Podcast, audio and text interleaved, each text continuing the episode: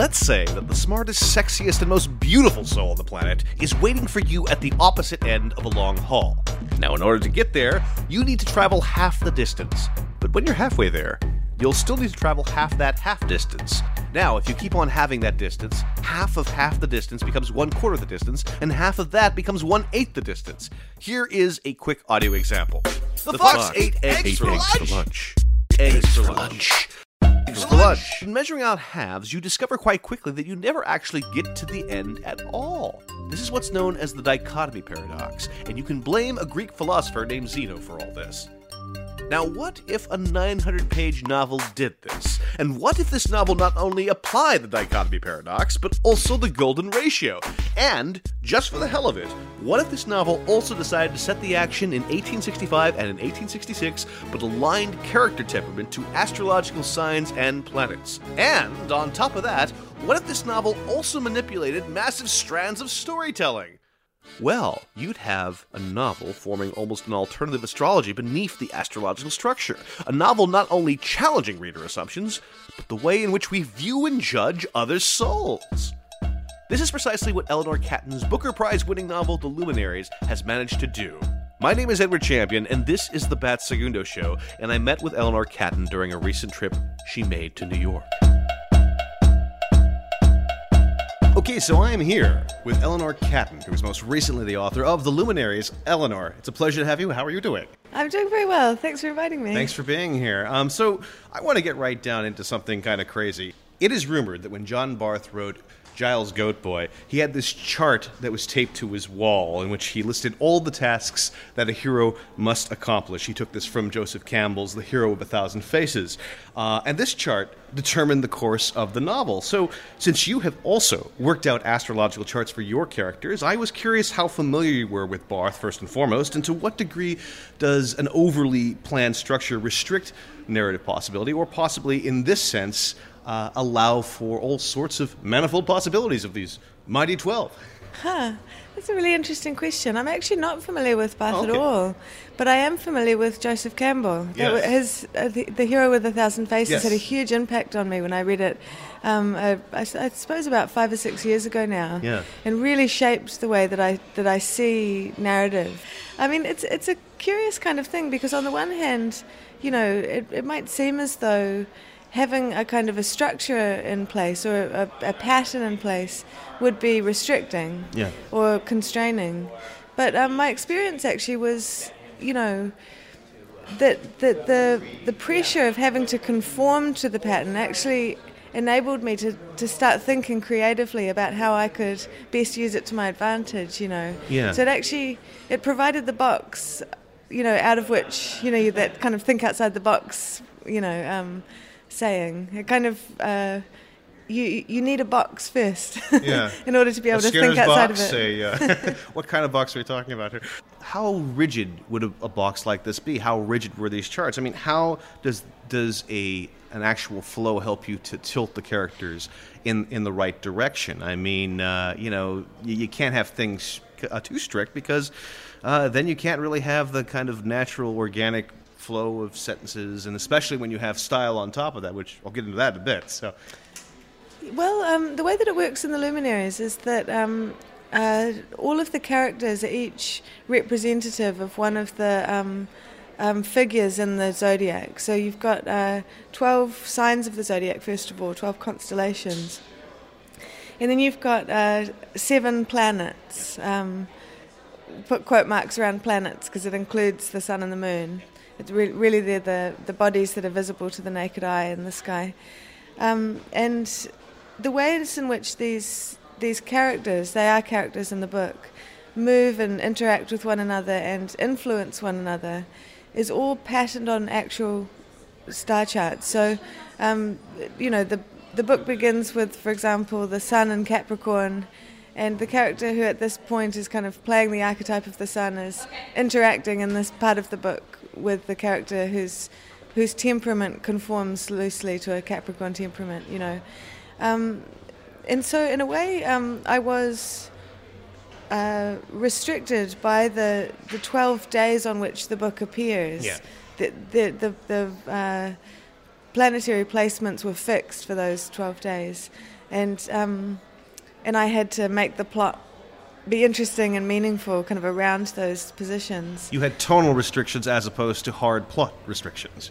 Right, oh yeah, I like that, yeah. Um, but on the other hand, of course, um, I chose those days quite deliberately. Yeah. And um, long before I'd ever written anything, had been studying the, the, the, the movement of the planets over, um, well, I should say across the uh, 12 signs of the zodiac over the course of a few years. So I could, I kind of knew which year was going to best suit narrative Yeah. purposes, you know. Ah, okay. So, so you kind of knew that you could backtrack to 1865 if you needed to, Or- Right. or, or did you plan on that in advance? Uh, I think that that was actually there from quite early on. Okay. That, that that movement back, yeah.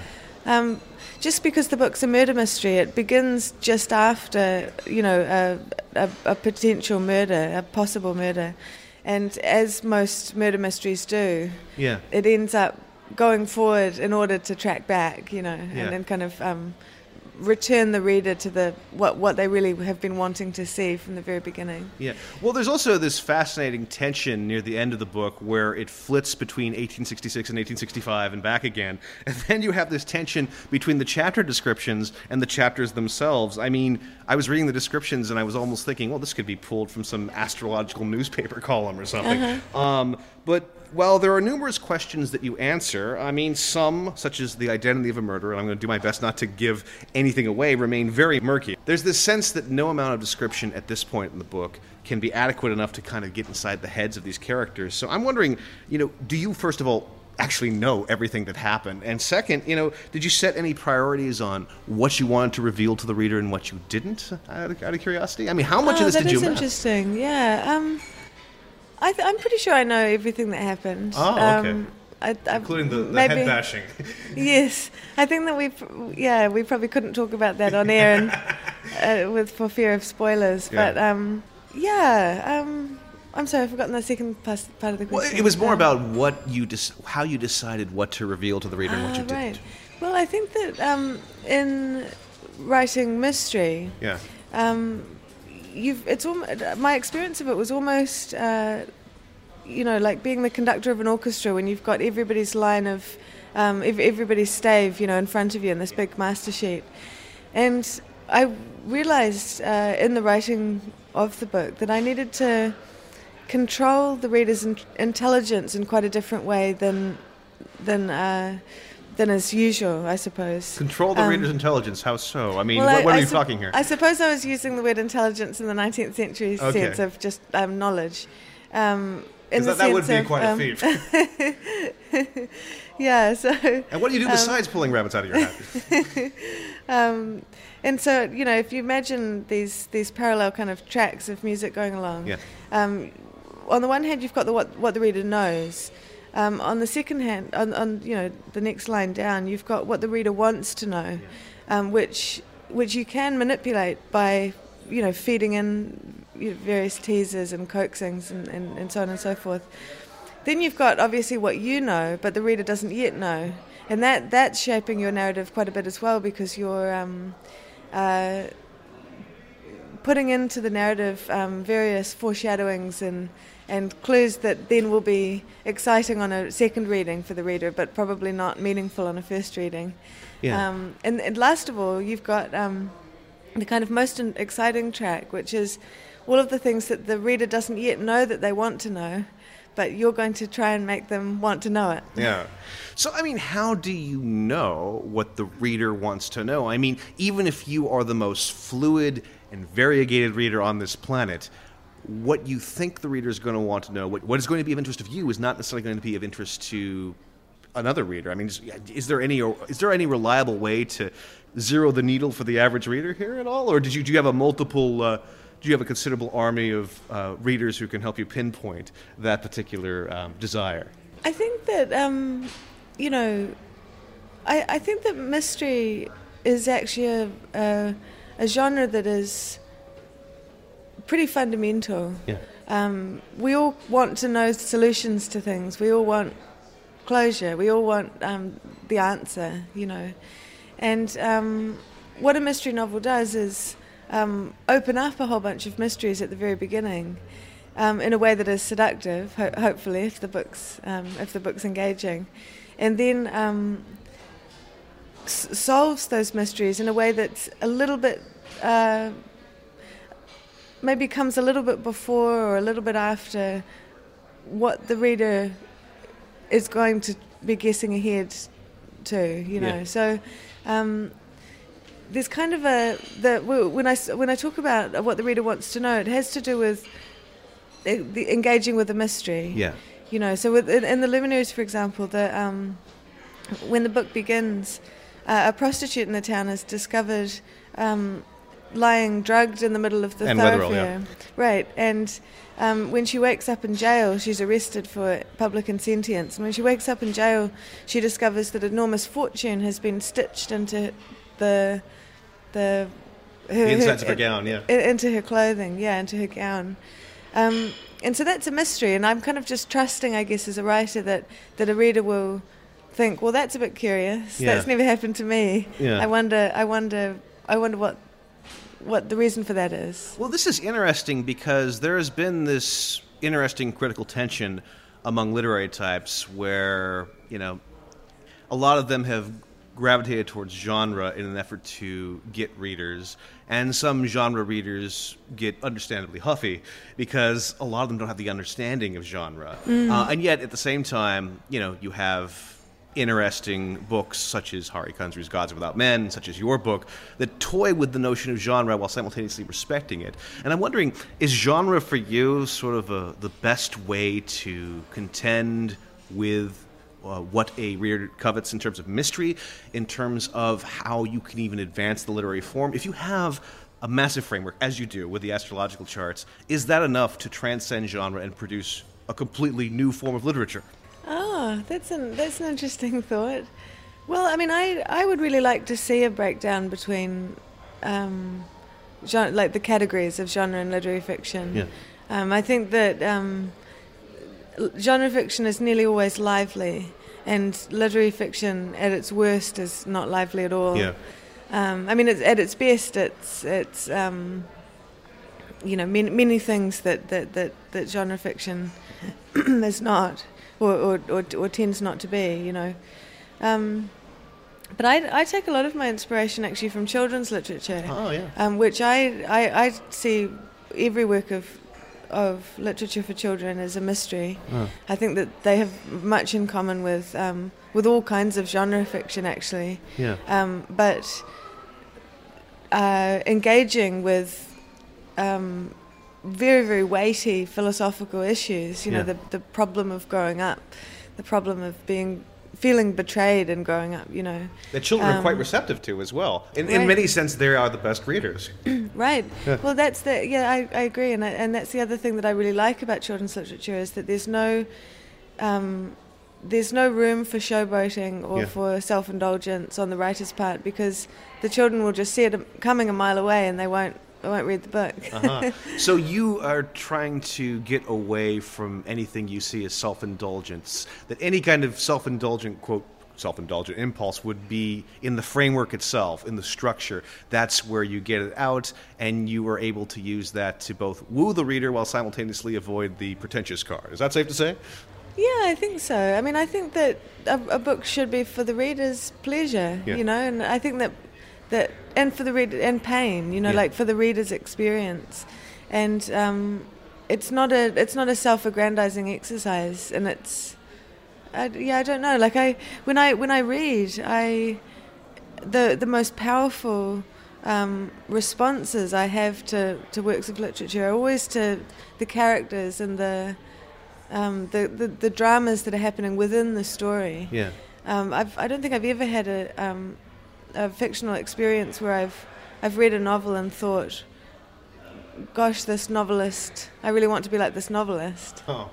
You so know? you don't really see uh, voice, at least from the author's standpoint, as a qualifier for quality fiction, or or what? I mean, how do you respond to like I guess like a voicey writer like say Will Self or um, you know someone who just or Anthony Burgess or someone who just you know oh well it's definitely this kind of it's definitely going to be this book, or or do you feel that um, that style needs to be shaken up with each new project? I, David I- Mitchell certainly feels like that. Yeah, well, I'd- I, I would, um, yes, definitely, um, to the, the style question. I, I'm frequently a little bit befuddled by the distinction between voice and style, actually, as it's frequently made. Um, the, I don't know, there's, there's something about the, the ventriloquism, or the supposed ventriloquism of voice that, um, that bothers me in a way. I don't know. Like I think I think there's probably a lot of voice-driven novels that I can think of Yeah. that that I adore. Is, is Um, it is it parody that uh, you find to be a cheap trick? I mean, how do you transcend that? I mean, you're you're also in this case uh, mimicking a Victorian novel to a large degree, and even in the rehearsal, you're employing stage directions to convey uh, this very strange tension between the two schools. So, I mean, style is definitely something for you, but um, I don't think it's ventriloquism. But I mean, I'm wondering how is it new? How do you make it new? How do you make it new enough to satisfy uh, not falling for the ventriloquist racket that you are identifying here? Right.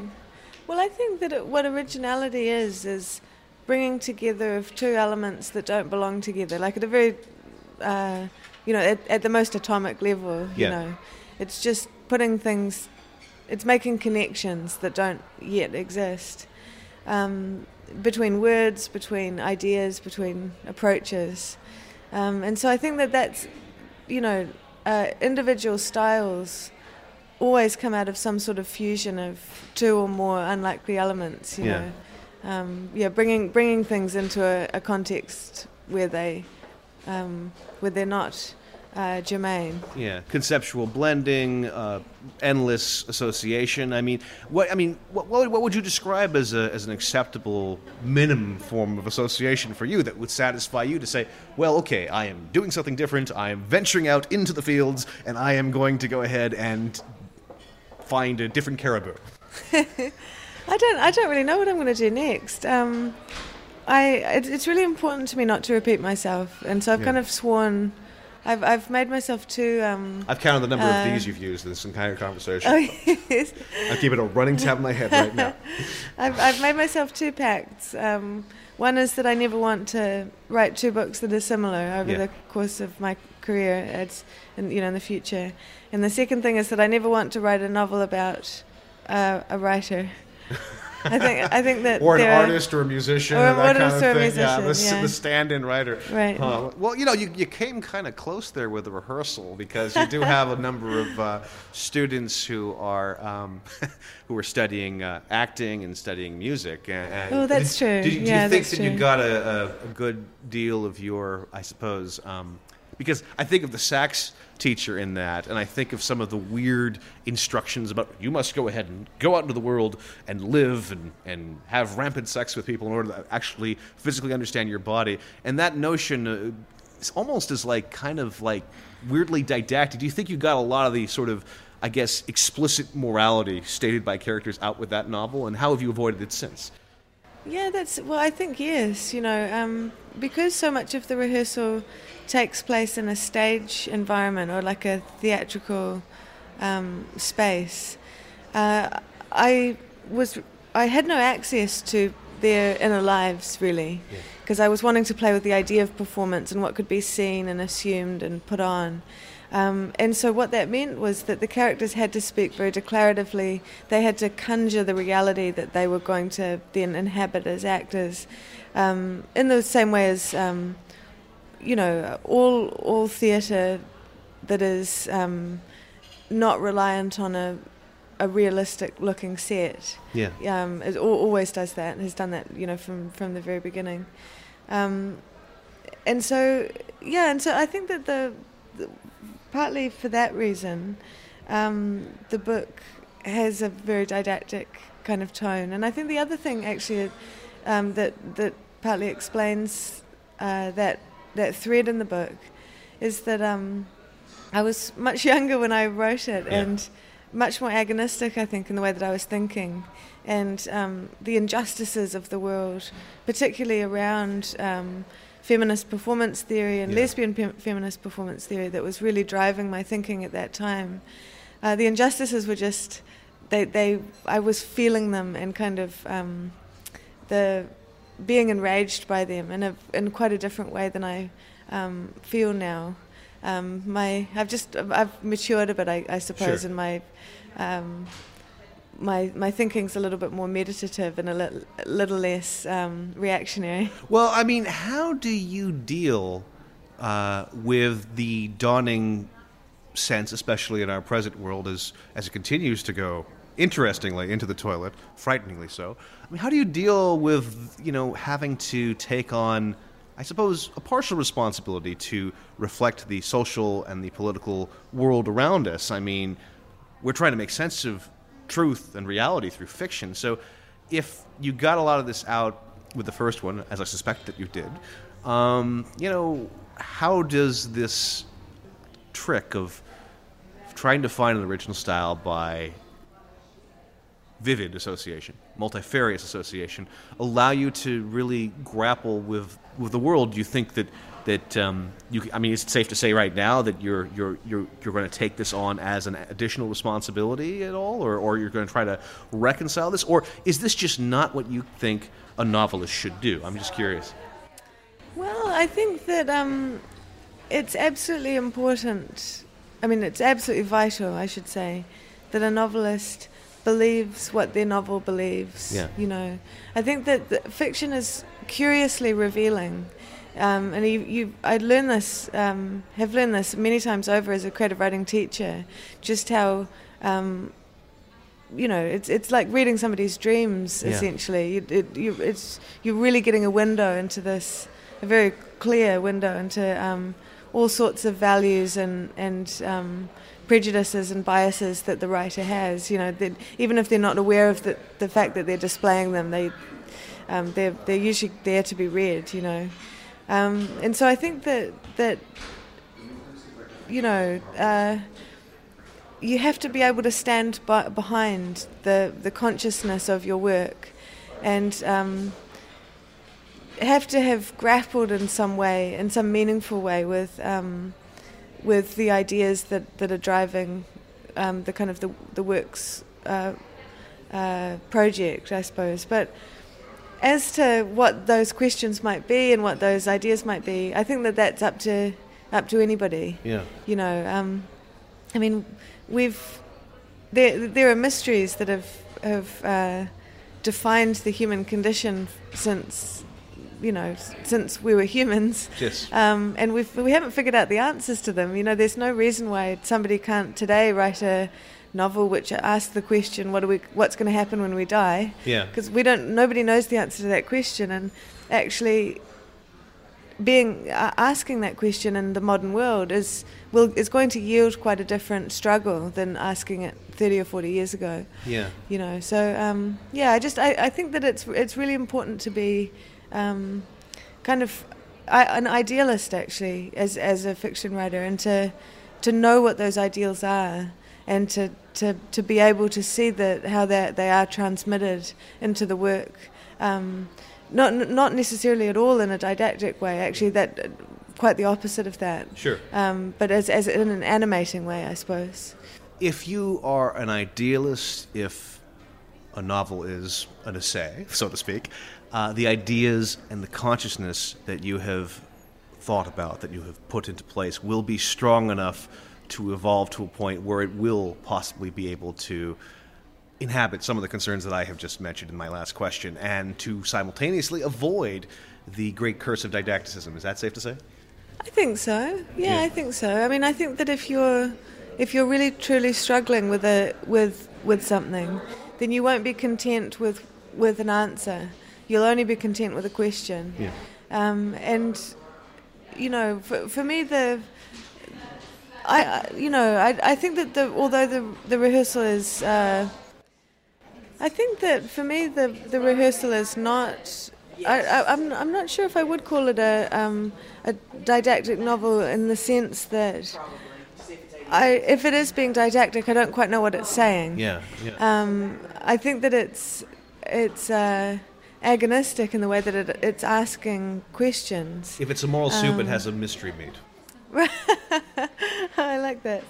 Yeah, and um, and and so I think that it's for a novelist, especially, it's much more important to know what questions you want to ask than to know what answers are going to come up for that question, because in a in a sense, the fiction is the answer. It's the um, it's your way of of of uh, teasing out these ideas. Um, animating them in a fictional theatre, kind of seeing um, seeing how far you can push them, maybe, you know, depend, depending on the depending on the work. Yeah. Um, yeah.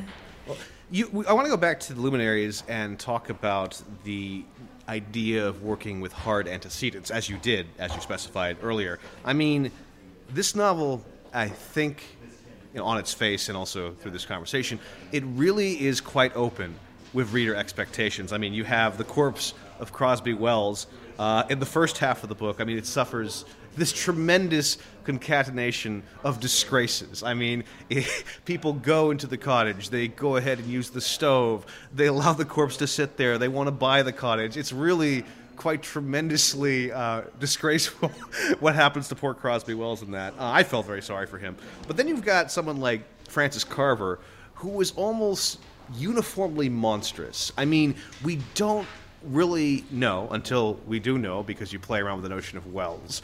Um, whether or not he has any kind of uh, humanity or anything beyond the criminal past that caused him to go astray. Uh, and then, you know, with Anne Wetherell and Lauderback, uh, we get to see them from several different sides. So as a result, they become more fluid. Um, but simultaneously, you know, you also have with Emery Staines, I mean, with him, quite frankly, I didn't know how to feel for him. I didn't know. I couldn't feel. I couldn't love him or hate him. I, I understood that he was kind of this tabula rasa for the for the grand uh, narrative, but at the same time, I, I and I asked my partner who also read your book. You know, "Do- what, what, did you feel anything for Emery Staines? Like, am I alone here? Like, no, I, I didn't either. So, uh, this creates uh, an issue or rather an- a point of interest in that um, none of these characters um, are going to have the fluidity of, say, uh, a dimensional or, or a different kind of dimensional or hard realist novel. Um, you're, you're going to have to put these characters to the astrological charts. You're going to have to play with these assumptions. And I'm wondering, you know, um, did you ever fret over this, or did you simply accept this structural inevitability? Well, um, a lot of fretting for sure. um, you know the well the characters you just mentioned are all the the the kind of the movers and drivers of the plot. Yeah. The, the the planets in the astrological scheme, um, and uh, Carver works with. Uh, you know, Lydia Wells, a woman later his wife, um, in, as a kind of a, uh, a veteran blackmailing Yeah. duo, you know. Um, and Is that a common trope in New Zealand uh, history? no, well, not New Zealand history. Yeah. I, I just really liked it actually from adventure stories. I Oh, liked yeah. I liked the the idea of the the um, dastardly duo, Sure. you know, kind of working together. He does not actually Um, spit his mustache, however. So he does have a wonderful scar. But right. Um, yeah, and I think that he, you know, it, it, it's it's always interesting for my experiences. It's always interesting to hear other people um, talk about their affections for the characters that you create. Um, or their lack of affection, because I have enormous affection for Oh, all sure. of them, and so it's quite difficult to to I, I don't know. It's, it, well, you were saying yeah. earlier that you knew exactly what the reader would want, so I figured it was a fair game. Yeah, I mean, well, in the case of um, Carver, you know, the book the book really needed a, a brooding, Yeah. a menacing uh, centre, um, and he needed to be um, enough of a counterpoint to Shepard, the jailer, in the sense that um, Shepard kind of represents the menace inside the law, Yeah. or as he would put it, the civil, uh, on the civil side of the question, whereas Carver's on the savage side of the question. He's um, he's uh, um, he he makes the rules for himself and is not above, um, you know, uh, murder, as as Shepard is not either, but um, Shepard's Shepard's dastardly acts are kind of um, uh, happening from within a, uh, a system that's already granted him authority. Sure. Um, uh, just because of his position in the town. Um, yeah, so I think that I mean it was it was kind of an. It, it probably comes back to genre fiction actually that there's always this this um, a figure of, of Carver's type, you know the. And, and Wilkie Collins is the woman in white. It's Yeah. Count Fosco. You know, this is like this completely villainous, um, um, unctuous person. You know, just or um, Actually, uh, Gilbert Osmond in The Portrait of a Lady was very much in my mind when I Oh. was um, when I was writing this. Like, he's, I just, I, I feel he's he's not at all like Carver in his in particulars, but in the way that he is just such a loathsome presence in the book. Yeah. Um, and by the end, you just you are wishing such terrible Oh, yeah. things upon him. You know. But I mean, at the same time, I, I kind of wanted to know the seed of corruption because every villain is generally human enough for you to, first of all, develop a very healthy sense of empathy. But second of all, why did they go wrong? From whence the incorrigible part? And, and and you didn't do that with this. I mean, except that you kind of did, but you you really have you really wanted to make the reader work for it in the sense that if you want to understand Carver, you have to okay. Once there's that revelation, you have to then go back and say, oh well, Jesus. Now who is who? Uh, is this the guy? Is this guy the guy? You know what I mean? So so playing with that idea while simultaneously being fulfilling for the reader, I'm wondering if it's if it's um, if it's good enough to to convey if, if it's fair enough for Carver. You know what I mean? I mean, especially since you know he, he has to be human on, on some level. So you know, I think that's the question I'm curious about. Oh, that's interesting. Yeah. Well, the, my my intention with the seven planetary characters um, is that if you read the book from each of their points of view, Yes. like if you kind of try and get inside the book and see it as they experienced it, you're going to see seven very different stories. Yes. Obviously, if you look at it from Anna and Emery's point of view, it's a love story. Yes. Um, with a fairly happy ending, actually, but though it's a bit happier for for one of them than the other. Um, yeah, that's a and- hell of a happy ending. My goodness. and um, uh, for Moody, it's a detective story, really, because he's he he is the the thirteenth man who comes, you know, gate crashes this um, party, the Circle of Twelve, and essentially um, steps into the role of figuring out the mystery or of of helping them to um, arrive at a, uh, you know, a, a, a plausible. Uh, though not necessarily true, um, interpretation of events. Um, for the um, for Shepard and uh, Lauderback, who played uh, Saturn and Jupiter respectively, it's a it's a story of um, of of uh, family connections. And kind of it's a revenge story really for both of them I think. Um, about trying to escape their past. Um, brothers figure into both of their their, their personal stories. Um, um, their relationship with their fathers um, figure in um, and uh, and then murder and revenge fig- figure into both stories too and, and blackmail but then lastly if you look at it from uh, Carver and Lydia Wells's point of view, who are the uh, Venus and Mars uh, characters, um, they, you know, in, in, in a sense, that they, they've got the tragic story because theirs is the theirs is the story with the truly bad ending, Yeah. um, where they end up with nothing and with all of their best laid plans having, you know, gone awry. Um, so I, I, I've, I've got a, an affection for them because of that, because there's something, I think that there's something very sad about a sad ending. you can sympathize with any character, no matter how dastardly they are, who goes through hell, as as these two did. right. Okay, that makes sense. I was also curious because much of the digging in this book is actually off stage, Uh-huh. and there's no mention of Gabriel Read or Gabriel's Gully. Uh, Hokitika, is, is that how you say it? Yep. I got it right. Thank goodness. This actually becomes a hotbed for the gold rush in late 1866, which is actually after the events of this novel. Right. Um, you know, you have skillfully avoided the great din of prospectors hitting this territory. And I'm wondering, was the idea here to avoid the historical tropes and the cliches? Um, you know, because typically when you read a historical novel, it's like you have the obvious greatest hits moments, like, okay, here is Gabriel Read, he's going right. to find Gabriel's Gully, or hey, uh, you know, there's gold in them hills, and then everybody rushes in? Or was this actually a very coy and creative way, method on your part of avoiding a lot of research? I'm, I'm wondering around this.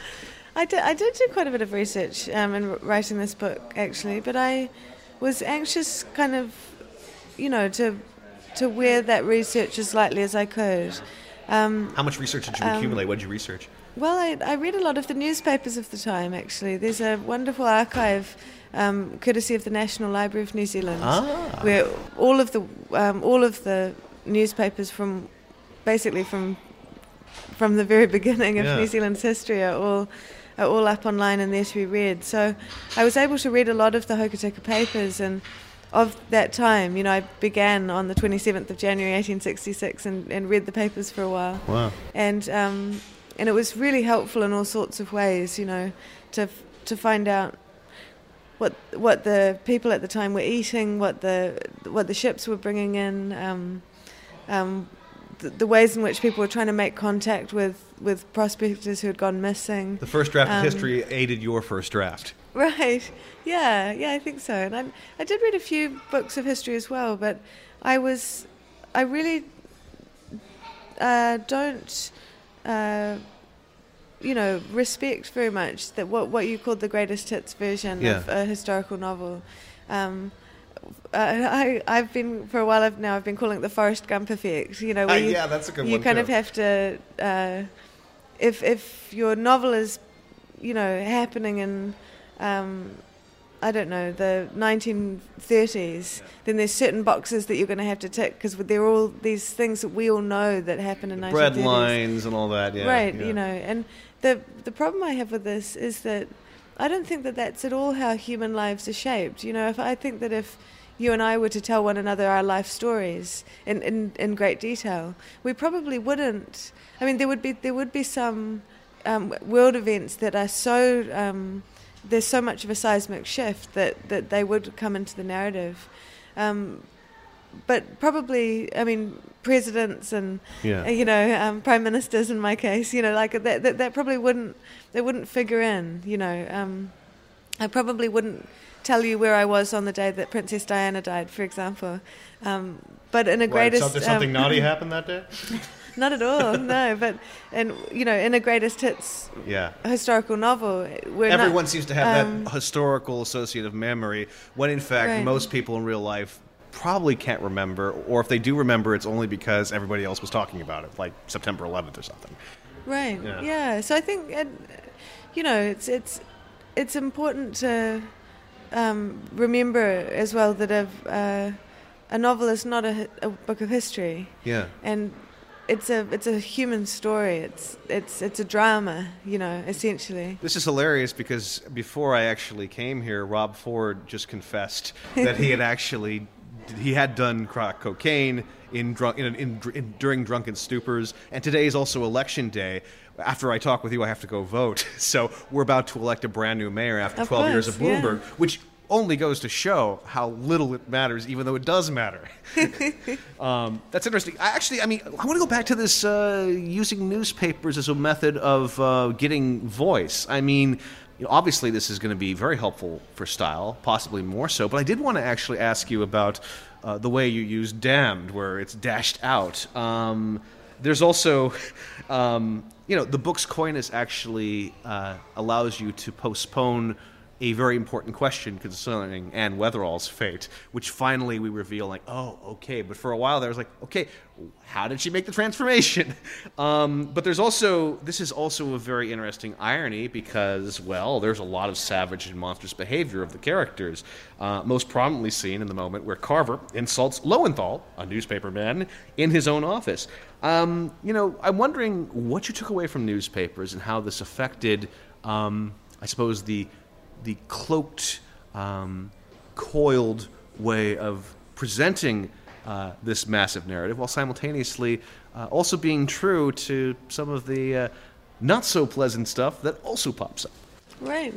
Um, well, actually, the, one of the ways in which the newspapers were incredibly helpful to me is that they, um, you know, you know, of course, they were the internet of their day. Yeah. You know, this is the middle 1860s, and absolutely everything in the town was funneled through the paper because it was the the the one thing that everyone was reading. You know, um, and uh, one of the the really great uh, things that I discovered was that every time there was a, a, court case in town, both at the magistrates' court, the kind of low-level courts, and also the Supreme Court, when eventually there there was a murder trial in Hokitika, this is a couple of years later. Um, uh, all of the lawyers' speeches and all of the judges' retorts and um, all of the descriptions of the people in the dock and the atmosphere of the room is, was all written out in full and so it was really helpful to me because I had a um, yeah I have a courtroom scene um, later on in the book, and was able to learn quite a lot about how how it all worked. You know, um, just because my understanding of what happens in courtrooms is so um, coloured by um, American television and Very obviously the, um, and all that. yeah, and the American um, legal system law and order is, is, is, is quite different. Yeah. yeah. We, I apologize for that import. it's okay.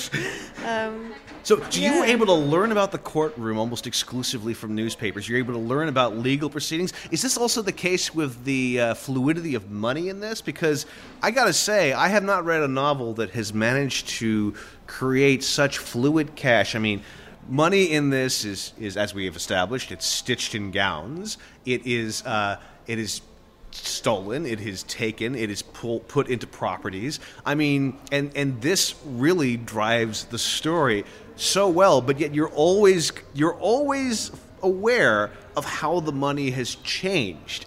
Um, did you pick this up from newspapers too? I mean, I was wondering about where you got that from. Oh, that's interesting. Some of it I made up. Yeah. You know, okay. Um, I I did discover, I think, in a book of history actually, that um, concealing gold in women's clothing yeah. was quite a common way of s- smuggling gold off the yes. gold fields so that uh, the people in question uh, would not have to pay taxes on, uh, on the gold as they left. Um, and I really liked that. Um, you know, it, it speaks as well, I think, to the astrological dimension of the book because um, gold is the metal associated with the sun. Each yeah. of the, the seven planets have a metal associated with them, and and um, I kind of like this idea that Anna would be walking around with this kind of internal, um, you know, uh, layer, yeah. Um, which she believed was lead because she had stitched lead weights into her um, dress to um, bottom of her crinoline to prevent it from blowing upward in the wind, yes. as, as was conventional at the time and that the lead had kind of become gold in this kind of alchemical way. Yes. Um, yeah, but I think that you know, like I, part of it was reading the papers, and um, part of it actually was. Uh, I read a lot of. I was reading a lot of mystery, like 20th century crime, particularly kind of mid-century crime writers like uh, like who uh, James M. Cain and um, Raymond Chandler and Graham Greene and and Dashiell Hammett and people like this, and um, I was studying their their books and trying to figure out how m- mysteries really worked. You know, um, trying to reverse um, engineer them. Right. Yeah. And and um, there's this. Uh, this phrase that I, I really like, which is the the pass the poison um, uh, kind of trope, I suppose. Um, I mean, it goes back much further than, than the mystery novel, but um, the idea that one cup is poisoned and it keeps on kind of being passed from person to person until the reader loses track of, yes. of actually which cup is poisoned. And I, I kind of liked that, but in a in the context of a gold rush, it would be gold that this this fortune kind of everybody's claim on it keeps on shifting, um, and there's and it keeps on passing from person to person, much in the same way that um, uh, you know the, the the planetary bodies pass from constellation to constellation, through, you know, in in the sky. Yeah.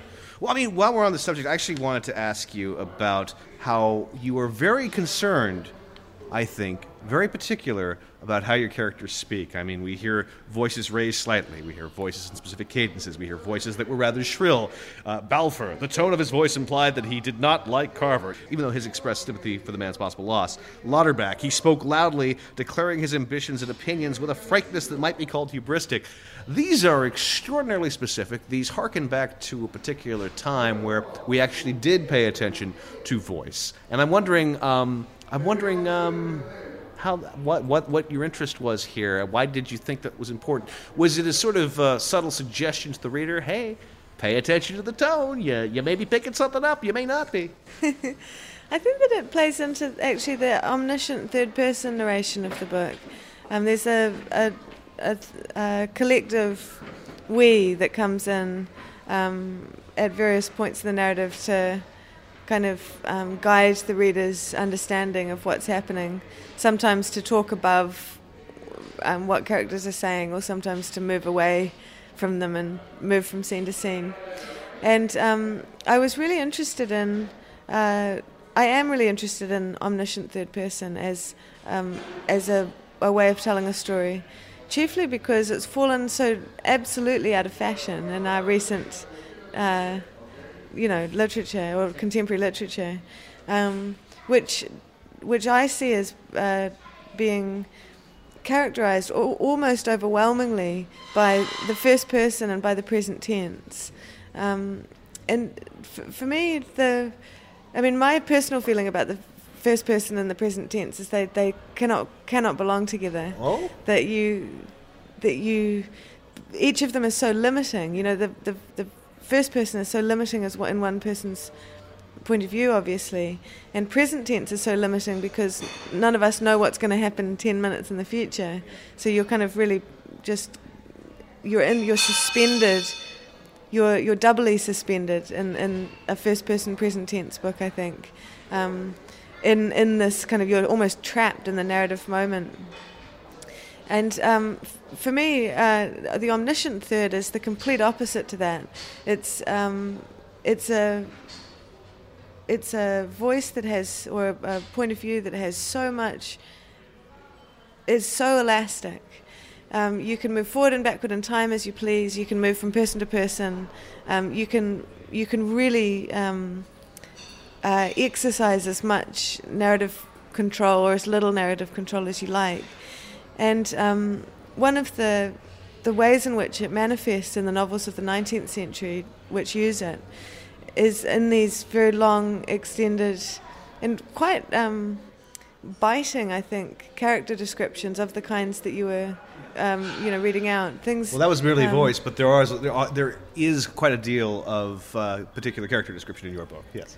Right, and I think that you know the the the fascination that was driving my my move towards using that voice was actually a fascination with, with adverbs oh. and the ad, the adverbial in general and, and you're in a different uh, century you can use them right yeah. well I mean if you read Henry James I mean the adverb is his is basically his favorite part of speech you yes. know and um, in the kind of witty interchanges of say you know like a Jane Austen novel and in conversation so much hangs on the adverb. You know, somebody saying um, naturally or evidently, or you know, like all they're quite they can be quite barbed adverbs. Um, and the thing that I really like about about them as a part of speech is that they they slide kind of effortlessly. Effortlessly. um, That's a nice um, adverb to angle. um, effortlessly between the the person who is describing the action and the person who is described. So, for example, if I say that, you know, Lauderback spoke, if the book says Lauderback spoke with an air of somebody, blah, blah, blah, and kind of uh, renders him adverbially, the only way that the reader is going to be able to trust that adverb is something to, you know, is if, if the style of the, the novel is kind of extremely decla- declarative and strong. Because there's always the sense with adverbs that there's this kind of sliding between the describer and the described. So if I said to you, you know, um, I don't know, you're you're looking at me, um, you know, angrily. No, I'm not. Um, well, I, exactly. I, I, I, Um, uh, I must uh, refute that. but I mean, there is no in that in that word and angrily. Yeah. There is no. Um, There's no It's- it's- tension. well, it's it's it's unclear. I think whether it's to Emphasis. do with uh, whether exactly whether it's to do with my something that I'm seeing in Yes, you it's- or it- something that you're seeing. You're Is it doing. objective or is it subjective? Yeah. Exactly, and I don't think that nouns and verbs do that at all. Ah. Um, and I think that actually the adverb sits really uneasily with the first person, um, and sits really uneasily in the present tense. There's because it's it's such a shaping. It's so uh, it's such a shaping part of speech and shaped and kind of sculpted, and belongs more properly in third person Yeah. and an omniscient third person narration. I think. So you were interested in reclaiming adverbs and parts of speech to create a completely new tension for the reader in terms of conveying both the subjective and the objective, and also challenging our notion of, yeah, we do use a lot of nouns and verbs these days, and and you know the adverb. I, I mean, yes, is it thorny? Of course, especially when you look at it, but when you talk, when you speak it, oh, it's a whole different ballgame. Hmm, that's interesting. Yeah, yeah. It's, I mean, it's curious how um, how much people hate on the adverb Yeah. these days, especially in creative writing courses. I- it's especially. kind of, it's the first thing you learn. I'm right? shocked that you have this attitude coming from Iowa. I, thought that- I thought they went ahead, and got a big broom, and whacked it out of you. You know? No, I, I was was a very um, very hands off experience in a way, um, in many ways. Actually, it was very um, very communal, very a very spirited community, and um, it was just it was like all uh, educations, creative educations. You got out of it what you put into it. yeah.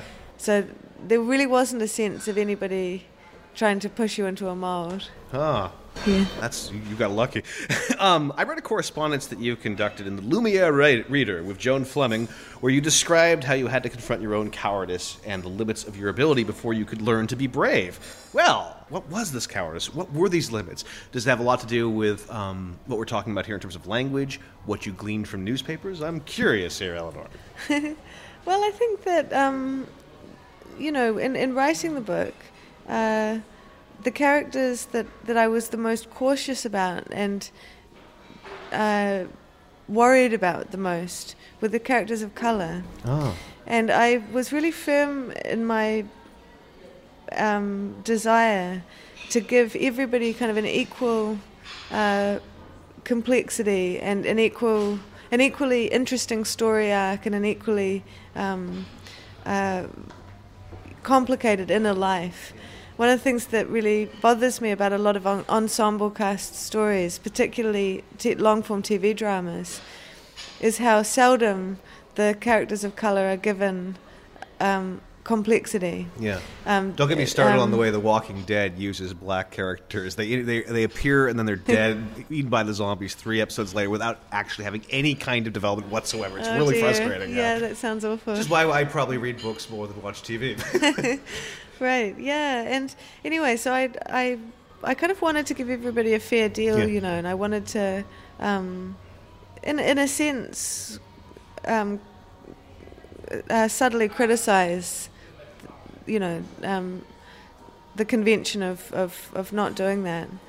Um, Who was the hardest among Asuk and Tawer and all that? Out of Well. Tauwhare actually, the, Tauwhare, Mau- the, the the Maori character. Um, I think because you know New Zealand's a bicultural nation, and um, and the I, I mean it's it's not at all a there, there, there's a lot of dialogue and conversation um, between the two New Zealand's two halves, you know, and there's a lot of um, so it's not not at all a sense of of having to be politically correct in a way that is actually um, insipid. You know, I don't, I don't, I think that we're actually quite healthy in the way that we we deal with our biculturalism in New Zealand, but um, at the same time, I was made very uncomfortable with the with you know the the prospect of putting words in somebody's mouth, which is essentially what you're doing. There's one um, point in the first part, I believe, where you say, "Well, um, for the for purposes of economy, we will go ahead and convey what Asuk told us amidst all the other events," which was um, interesting because I could also buy this as well. Perhaps the assembled throng here is just uncomfortable with the idea of letting Asuk ramble and all that. And and so I'm, I'm I'm wondering, you know, did you make efforts to try to really kind of pinpoint that voice? Because I, I, I was reading up on the Otago uh, Gold Rush, and I did see that, for example, there was a huge Cantonese immigration. Um, around that particular time. And so, you know, I mean, what, what, you know, what, how hard did you try to really write in their voice, or was it just simply just I mean, was is, is it possible for, even for any novelist to mimic something, that, especially since it's like 160 something odd years later? You know? Oh, of course. I mean, that's it's a fiction, you Yeah. know, and I, I have I have made up a great deal, and pulled pulled details in where I, as it suited me. You know, one of the main ones being actually that that on the west coast where my novel is set. Yeah. There was not actually a Cantonese presence at all until about 1868 or Yeah, yeah, yeah. 1869. So I, I kind of pulled them forward a little bit in in time, just because I wanted I wanted to have that interaction in the book. Um, Especially since it's been, it's been swept under the history, from what I from what I could tell, at least through my very very rapid research. Yeah, well, yeah. I mean, that's a that is actually a a, a very the New Zealand's treatment of of, of the Chinese, um, beginning in the years of the gold rush and then continuing into the 20th century, is one of the very um, uh, very shameful um, things in our past. Actually, America's got you beat with the Chinese Exclusion Act. Uh, we had the Chinese laborers come over here to work on the railroad, and then basically had the first racist bill which prevented them from actually staying here after we had used their labor after they had lost their lives. It's, it's a shameful chapter. I think I think all nations have this, I suppose. But I, I would challenge you that America is far worse than New Zealand on this capacity. yeah. Uh, I, I, I guess you're much you're much bigger, so okay. Um, I- also, I wanted to talk about. I mean, we haven't really talked about the interrelationship between astrology and capitalism. I'm going to try to do it by pointing to Lydia and her séance. I mean, in a weird way, she is a prospector with the séance because she's anticipating a market. She's anticipating the fact that people are willing to pay more for an exclusive thing, uh, and yet you have Mannering calling fortune hunting the lowest form of swindle, uh, putting Lydia to the test, saying, "Give me the winner of next week's races, and I, I'll never doubt again." But the thing is, maybe the lowest form of swindle is the only way to survive in 1866. And I, and I was wondering, you know, if if um, if that tension between astrology and capitalism. I mean, how did you? Um, I mean, how did you arrive at that as, as a form of, of uh, exploring uh, this rather dastardly, sinister human emotion? Well, I mean, I think that uh, you know, luck and fate are really interesting concepts. Uh, they're essentially they're interpretations that we will reach for um, if it is meaningful to us to do so. You know, to to feel lucky, um, to feel like we're unlucky. Sometimes that's helpful. It kind of um, it it kind of uh, affixes our personal experience to a, some kind of a, a sense of a cosmic plan in a way that um, can be comforting, kind of one way or, one way or the other. Yeah. Um, but I, I, I don't know. I, I would say that, that I'm fairly suspicious of of those concepts at the same time, especially in the concept in, in the context of capitalism, which very often kind of uh, you know the the the the phrase that's very often used and from capitalistically minded people is um, a man makes his own luck you Yeah. know and this idea that that in following profit you you rise above even even luck even even chance you are you are kind of um, more of a master Yeah. you know than than these than these other uh, kind of inferior forces um, The two systems have a lot in common. That's where, a, a great deal. Yeah. Yeah. Um, and so, you know, just naturally, because I was setting a book in the uh, during the gold rush, I, I wanted to explore the notion of luck, and um, also of fate. The idea that, um, um, you know, how uh, the the extent to which we can es- escape ourselves, essentially. And um, or the extent to which we make ourselves. You know, it's always seemed a really strange idea to me that um, the, the the notion of the self-made man. You know, and especially in the context of a goldfield, it seemed extremely strange that somebody could go to this wild natural environment, pick up a rock from the ground, and that that rock, like that act of picking something up from the ground that's natural, would then constitute self-making you know, in the future. It's like going you know. into a strip mall and digging into a bin with a bunch of love beads and calling yourself a self-made. you know what I mean? Right. Yeah. I mean, it's just so. It's, it's, it was just so interesting to me to kind Yeah. of think about those ideas, and um, astrology was kind of, kind of brought in uh, to the mix via the word fortune, I think, um, which of course means both a great deal of money and also one's fate. Yeah. One's cosmically determined fate um, often. And so, um, you know, I think I, I think that I was, I was I was using I was using that to kind of talk about the promise of of, of riches, um, which Shepard actually uh, the jailer at one point says that um, you know the the promise of the promise of total reinvention Yeah. is actually a promise that's so um, uh, seductive that it doesn't even belong in the civil world, as he terms it. He has this kind of intersection in his mind between the savage and the civil, Yeah. and um, for him, it's uh, it's almost a savage thing, you Yeah. know. Um, which I which I think is, I mean, I don't know. I, I would say o- over the course of the novel as a whole, um, the the fortune uh, changes hands so many times, and so many people, different people, touch it, and really nobody is transformed. Yeah. You know, the, the, the money doesn't actually have a transformative power at all. I would say that the only characters that are that actually change in the book, um, in a meaningful way, are Anna and Emery, and they change because they fall in love. You know. Um, Love conquers all. yeah, I would say so. Like I think that it's. I, th- I don't. I don't actually think that money can transform you. I think that that's the illusion that we all um, have, or that many of us have. That you know, if only I were to win the lottery or yeah. strike it rich, then all of a sudden I'd have great taste, and I'd a lot of people would love me, and and you know, I'd give great parties. There's really And not much of a difference between trying to play the lottery at the bodega or the convenience store and going to the wilderness to try to strike it rich. It's actually the very similar Right. desperate impulse, you know. Right. Um, I understand you're a big fan of Douglas Hofstadter's Hofstadter's Go- Godel Escher Bach. Yeah. So, how much of your fiction, since we're on the subject of objects, is driven by an escape from logical contradictions? How can objects or ideas truly call attention to themselves in a worthwhile recursive way within the liminal space of fiction? That's a great question. Um, well, you know, that Gödel Escher Bach was a really hu- uh, huge influence on me Yeah. because uh, loosely the book is about three thinkers: the Yeah. mathematician Kurt Gödel, um, the painter M.C. Escher, and the musician Bach, and about how each of these uh, uh, thinkers was able, in their the systems that they created, to create what Hofstadter calls a strange loop Yeah. a system that is able to comment upon itself, Yes. to, to remake itself potentially, um, to, to kind of gain self consciousness.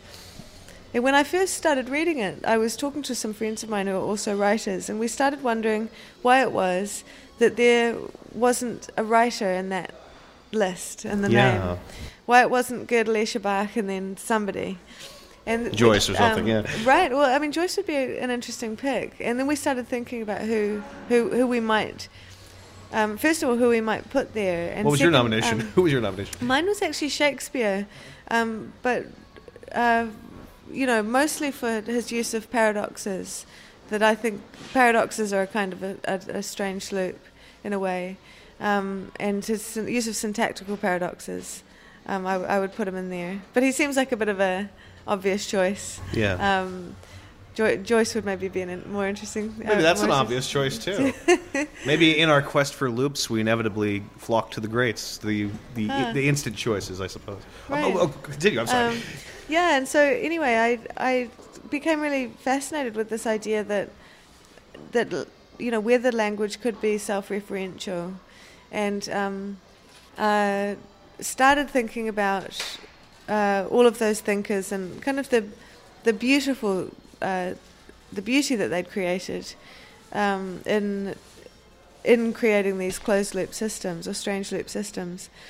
And around about the same time, I started thinking about um, the the golden ratio Yeah. and why it is that the golden ratio is, you know, so strongly associated with beauty, obviously in in in uh, uh, physical beauty. You know, faces that are in golden ratio tend we tend to consider them beautiful. Um, obviously, it's also it's a mathematical concept Yeah. and um, and you know and ge- geometric, um, but also musical, in the sense of um, you know when you take a string and you halve it and um, pluck it again, you you get a, a the the tone that's produced. The interval is a Yes. fifth, you know, and so on and so forth. And so all of these Circle of um, fifths. eh, well, exactly. Very yeah. astrological in its own way. Yeah, well, I mean, yeah, well, with 12, yeah. 12 um, 12 notes diatonic, yeah. Exactly, yeah. And um, so I started thinking about the golden ratio and started thinking, can I use the golden ratio in a piece of fiction? And would it be beautiful if I did so? Um, what is it about uh, visual and oral um, beauty that kind of lends itself to this this magical number, this Yeah. magical ratio? And and you know, can that be in some way transplanted into fiction? Um, so all of that was in my mind as kind of a possibility, and it, and just at this time, it's kind of like a perfect storm of, of, of reading. It was just before I began writing the Luminaries, actually. Oh, okay. I, um, I read uh, this most incredible uh, book, I and Thou, by Martin Buber. ah, okay. Um, it's a theological book yeah. where he he talks about um, what is for him the ideal relationship, the the most um, respectful and kind of um, honourable relationship, where a person looks at another person and truly sees them as another soul, as a thou, you know, um, kind of using the the informal version of of that word. Um, and uh, anyway, I was I, just absolutely loved this book, and I thought it was um, it, you know it was one of those books that totally cracked my mind open. And I came back to the Golden Ratio after having just finished Martin Buber's book, and thought, hang on a second, this this is it.